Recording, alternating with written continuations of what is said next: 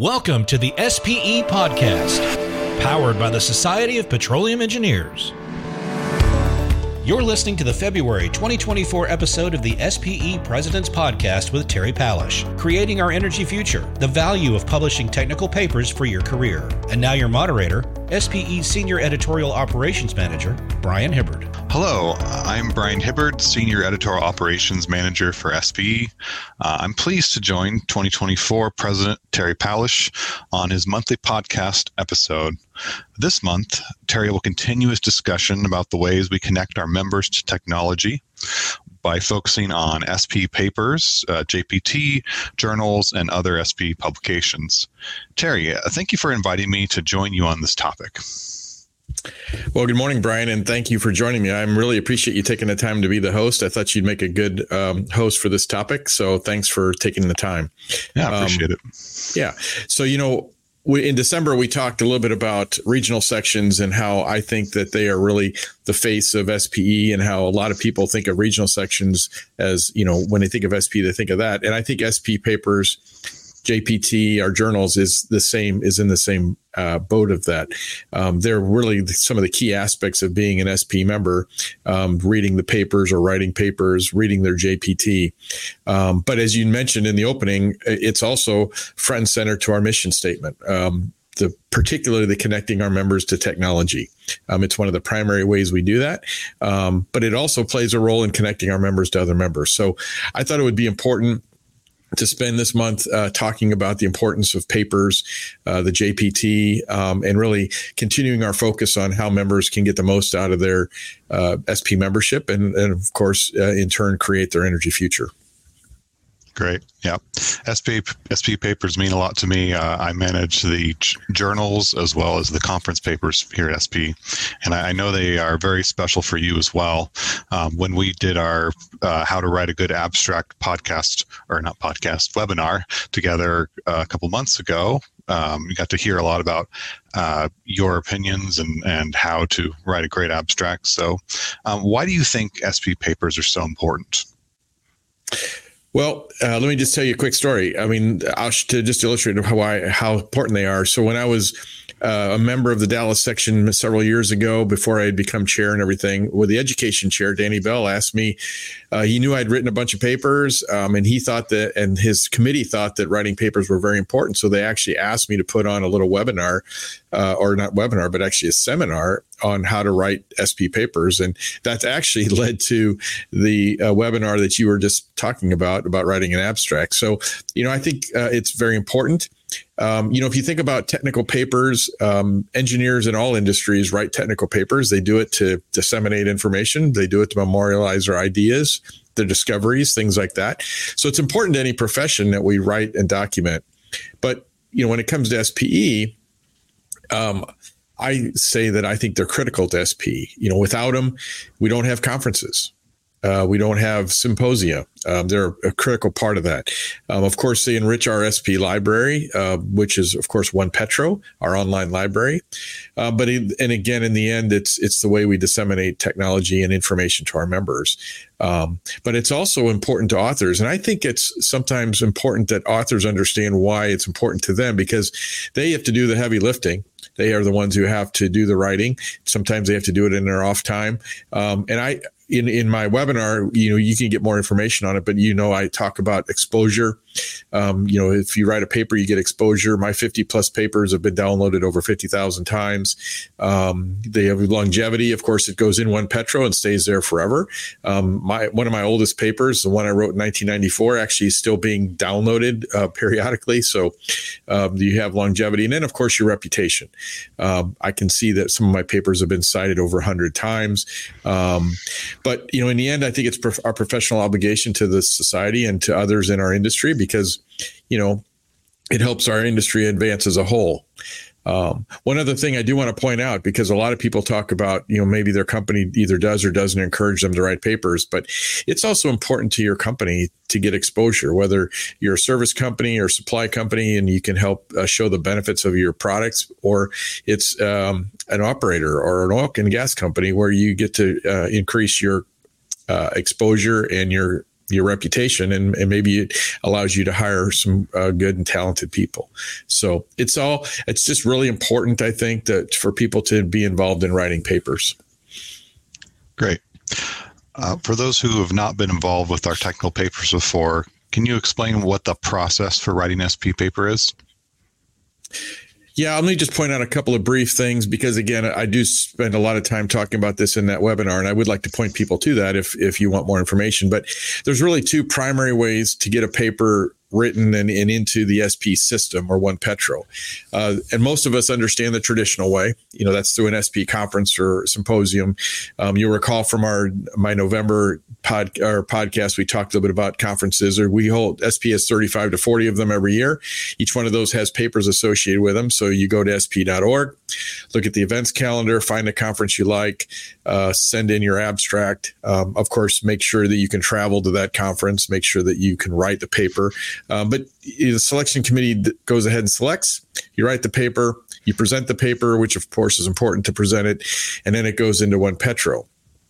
The other one that a lot of people don't as familiar with though is that you can actually write the entire paper and submit it directly to peer review. So it's direct to peer, which means um, the it goes through the peer review process and it gets accepted or rejected as a paper as a whole. Uh, if it's accepted, of course, it's then published in the SP Journal and goes into One Petro. Um, I I would like to point out though that conference papers can also go through peer review. Maybe we'll talk about that next. But um, if you want your paper to go into the journal, then you send it into peer review as well. So I'd say right now, I think my, my understanding on the numbers is about 60% of the submissions to the journals come from direct uh, right. to peer. And I think about 40% uh, come from conference papers. Great. Uh, tell us more about uh, One Petro as well as peer review in the journals. Well, uh, One Petro was established as One Petro in 2007. Um, we had about 60,000 documents. One Petro is actually the repository then for all of our SP papers and, and other items. Uh, today, there's over 1.2 million searchable items from all sources. And when I say all sources, what I mean by that is um, we we SP manages One Petro, but we also have other member societies and publishing partners. So th- things like ARMA, Rock Mechanics Association, or SEG, SPEE, OTC, all of those entities also uh, have their papers uh, and their items in One Petro as well. Um, One Petro has is a hugely uh, popular site. We get about 900 visitors every hour, every hour, millions of views every year. Um, about 5,000 papers, SP papers, go into One Petro each year out of thousands of abstracts. So the peer review process then is the way you get papers submitted and published into a journal. Um, it's a very rigorous process. I've had, I've sent in probably about a dozen of my papers to peer review from a conference, and I've had about half of them make it through. So it is rigorous. You usually have to do a fair amount of editing. Um, and I'd say, I think the number is about 400 papers actually make it to peer review through peer review, excuse me, um, and into the journal every every year. So it's very selective. Um, I think if you do the numbers out of all the abstracts that are submitted, if you it ends up being about five percent of all abstracts actually make it all the way into a journal. Um, so uh, if you look at how many are actually sent to the journal as papers, only about a third of them. So it's very selective. Um, the SP journal itself, which is then the journal where those papers will go, was first published in 1961. Um, it has it was actually followed by several separate journals. Um, most of you of the re- listeners under remember them. Um, there were major disciplines like drilling and completions journal, the production operations journal, and so on. Last year, uh, SPE made the decision, or about a year and a half ago, to suspend uh, the four journals that we had at the time and combine them all into the SPE journal. Um, it was important to do so. Um, a lot of people were asking for this. Uh, it really makes the SP Journal more prestigious. Um, so each of those, the SP Journal now has sections in it. It'll have sections for the drilling and completions, production operations, all those former journals. So the journal itself will be a larger copy. So you still have the same number of papers from the individuals. Uh, but what it does is it makes that SP journal more prestigious and it also helps improve the impact factor, which is something that's very important, particularly to academia and, and people who are concerned about impact factors of the journals in which they're being published in. I do want to point out one other thing. Um, you, you didn't ask this, but we also have five magazines in addition to the SP Journal. Magazines are things like The Way Ahead, uh, for young professionals, um, the oil and gas facilities, JPT, things like that. Um, authors can also submit papers or ideas for papers or case histories or maybe feature articles and guest editorials to those magazines uh, if they want to be published as well. Great. So you mentioned uh, impact factors and um, serving academia. Um, wonder if you could explain about open access, which is uh, a newer topic. Um, and do authors have an option to publish open access with SPE? Yeah, that's a good question, Brian. You know, I uh, it's something I didn't really quite understand until I was on the board several years ago, and we were dealing with this. So, the way it works is traditional subscription subscription based publishing uh, is where the reader pays for access to the document. So the publisher like in our case, SPE holds the copyright. Um, there's no there's no charge for getting the paper into the system or one Petro, but then if you want to download it, you have to pay for it. Or if you're a member, for example, you get 10 free downloads, um, or maybe your company has a bulk download, things like that. That's traditionally how most journals or papers work in other platforms. However, over the last several years, uh, there's a concept that has now become being more popular, and that is something called, called open access. And in this case, the author actually pays up front to retain the copyright, and then the paper can be downloaded for free from the, the platform, like in our case, One Petro. Um, I mentioned this before, but in many cases, this is really important to academia because they want their papers to have high impact factors. So you want them to be downloaded. And so um, open access also is mandated by some countries and some institutions, especially in Europe as well. So it was important to, to provide this type of uh, opportunity. So last year, or in 2022, two years ago, SP instituted what we call hybrid hybrid open access. And what that means is you can follow the traditional route submit your paper to One Petro, uh, no charge, and let people download it for a charge, or you have the option to pay for open access. So, put in perspective, if you're a member and you want to put your paper as into open access, uh, it costs you two thousand dollars one time fee, and then people can download it for free. Or if you're a non-member, it's twenty five hundred. So that's that's kind of how open access works. And yes, we do have a hybrid option at, at SPE to do that. Thank you, Terry. Uh, you talked about our magazines earlier. Um, how do those fit in? And I also I noticed that there's uh, papers that are published in these magazines as well. Um, can you explain more about magazines? Yeah, a lot of those magazines, as I mentioned before, are targeted uh, th- to specific areas. So, like uh, the Way Ahead is for young professionals. Uh, they curate inf- material from existing papers. They may curate material from guest editorials, things like that. Um, and it goes for all the others. One I'd probably like to key on would be JPT, the Journal of Petroleum Technology. Um, JPT, of course, is our flagship publication of SPE. Um, it actually was first begun uh, 1949, so it was begun actually before SPE became an entity. It was it started with the petroleum branch of AIME, of course, our precursor. Um, so, of course, if it's 1949, then that makes this year actually the 75th anniversary for JPT. So, um, JPT has been around for a long time. It's been a, a, a huge success for uh, SPE now. Um, it was originally established with the goal of being the dominant industry publication uh, of course, and would we wanted some they wanted something that would be respected by industry, and I and I think quite frankly they've accomplished that. I mean, for most people, JPT is is kind of like the bible for them for for oil and gas and and source of information in our industry.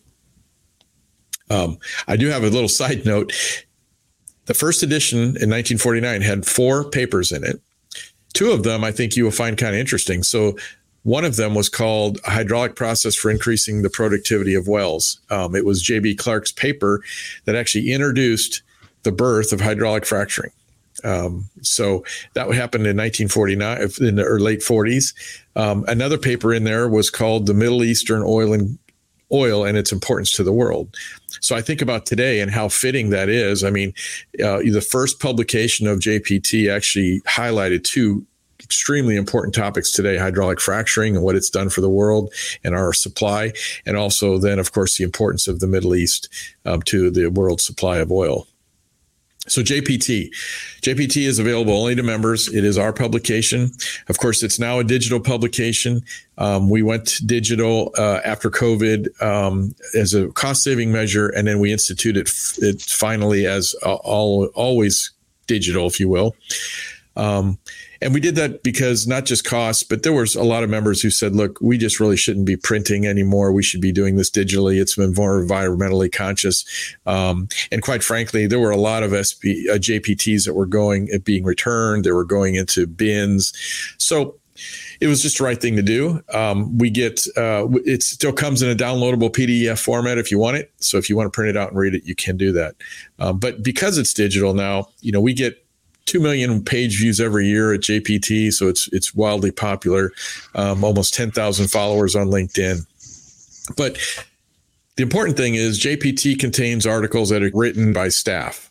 Um, so we have on staff editors. Typically, they're looking going to conferences um, and listening to papers and listening to uh, workshops, and they're writing articles about really what's cutting edge, tech, edge technology. So by reading JPT, you get to stay up on what's what's uh, on the horizon, the hot topics. There may be paper summaries in there. Typically, those are done on their own. They don't. There's no peer review for it. They just they they summarize the paper, um, or they may summarize a conference, things like that.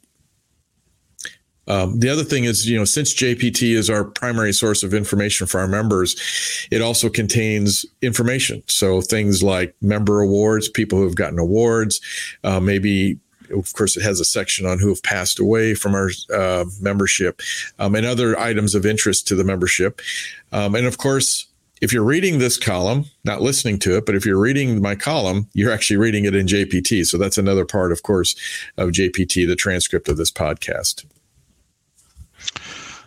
So we've talked a lot about the benefits of writing papers, uh, and I know you've written or co-authored over 50 papers. Um, how has that benefited you personally?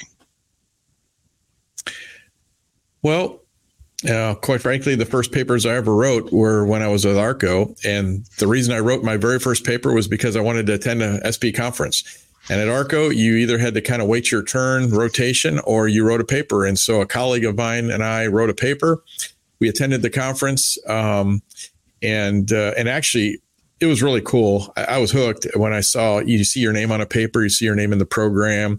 Um, of course, you go through the stress of presenting the paper, um, and but it's a sense of accomplishment. But uh, you know, eventually when I got to Carbo, um, it was of course an important aspect of my job to write articles and papers about technical information um, to the industry, field trials, uh, and disseminate information that way. Um, but as far as how it's benefited me, uh, I'll tell you a little secret, um, which it won't be after I say this. But my very first evaluation when I was at ARCO, uh, my first year, um, I was told by my supervisor that I had very poor technical writing skills and my presenting skills were terrible, and that I really needed to work on that. Um, so I won't say that I started writing papers to improve that, but I can tell you that writing papers and presenting those papers have improved my technical writing skills dramatically. And I would hope that that supervisor now would look look at my writing skills and say, okay, you've got this a bit better figured out. But um, but whether it's writing the papers or working with others to write papers or making the presentations or defending them in front of a crowd, of course, that sometimes is pretty stressful for people. But you know, as you do that, it helps you personally, it helps you grow, and it's helped me grow. And frankly, it's been a huge boost to my career here at Carbo, particularly, um, but also my career at SPE. Um, I, I, have no doubt that if I hadn't started writing papers and making presentations, that I wouldn't be sitting here talking to you uh, today. Well, Terry, your your theme again, it's to help members understand how they can get the most out of their membership. Um, can you summarize how members can use conference papers, journals, and JPT to their benefit? Yeah, that's that's a really good question, Brian. I appreciate you asking that. You know, um, I've talked about this in the past. I, I, think that there's really four critical steps to furthering your professional development. Um, one is learning, another participating, volunteering, and leading. Um, in my view, papers, the journals, JPT, you know, these all provide us opportunities to learn and participate in particular. Um, we get to learn and stay current on our technologies by reading SP papers, um, whether it's on uh, One Petro or via the journals, um, as well as you know just staying current in what's going on in our industry by reading JPT. Um, you know, I've have heard several influential people um, in the industry talk about how you know they always have a paper on their desk or in the queue that they're reading so that they're always learning. Um, so, of course, I think it's obvious how you can stay up to date and connect with technology and help yourself that way. But, but let's also not forget the participation part. Um, you know, you participate by writing papers. Uh, as I mentioned before, for me personally, it increases your exposure to others in the industry. Um, it helps you hone your writing skills. Um, it helps you hone your presentation skills. Um, and ultimately, by the way, let's not forget, it helps you expand your network. You get to meet a global community. Um, you get to meet the session chairs. You get to meet the other co-authors. You get to meet the people who come up to you after you've made that presentation of the paper, and they ask you questions and they give you your card. Um, the other participation, I think, I want to just point out one thing we didn't mention uh, is that you can also be a technical editor or reviewer. So again, peer review is done by volunteers. Uh, volunteer members are the ones who read the, the peer review papers and provide feedback to authors. So um, we have hundreds of reviewers, but those technical editors, um, they're critical to the process as well. So that's another opportunity for you to, to participate um, and further your, your career. Um, so you know, you know, I like to use the the uh, analogy of the gym membership. The more you put into it, the more you get out of it. And, and SP membership again is the same way. I think one of the key ways to do that, of course, is reading and writing and presenting papers. Um, of course, staying up to date with what's going on in the industry by reading JPT.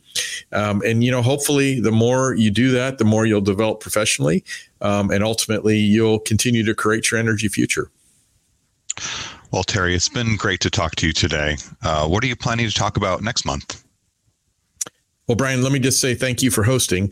Um, you've done a great job, and I really appreciate it. Um, let me just make a quick reminder. Uh, so, nominations for the international awards uh, closes in two weeks. So, in, on February fifteenth, those nominations close, and then for regional awards, they close at the end of the month, end of February. So, uh, make sure you get your well-deserving colleagues nominated so that they can be recognized at our awards banquets and awards banquets around the world. Um, as for next month uh, I think we're going to cover uh, how members can use SP to grow their expertise or to continue to grow their expertise. And we'll, I think we'll dive into a few different things, things like the energy stream, uh, maybe touch on what PetroWiki and webinars, um, and probably talk a little bit about the distinguished lectures and how important they are. Um, it'll also be after our, uh, our recent our board meeting, so I may may give a little recap on the board meeting. But you know, as always, look, I hope that these podcasts are helping everyone find ways to, you know, again, get the most out of their SP membership and create their energy future. Thank you. We hope you've enjoyed this edition of the SPE President's Podcast, Creating Our Energy Future with Terry Palisch. New episodes are posted at the beginning of each month, complete with transcripts, on the Journal of Petroleum Technology website at jpt.spe.org.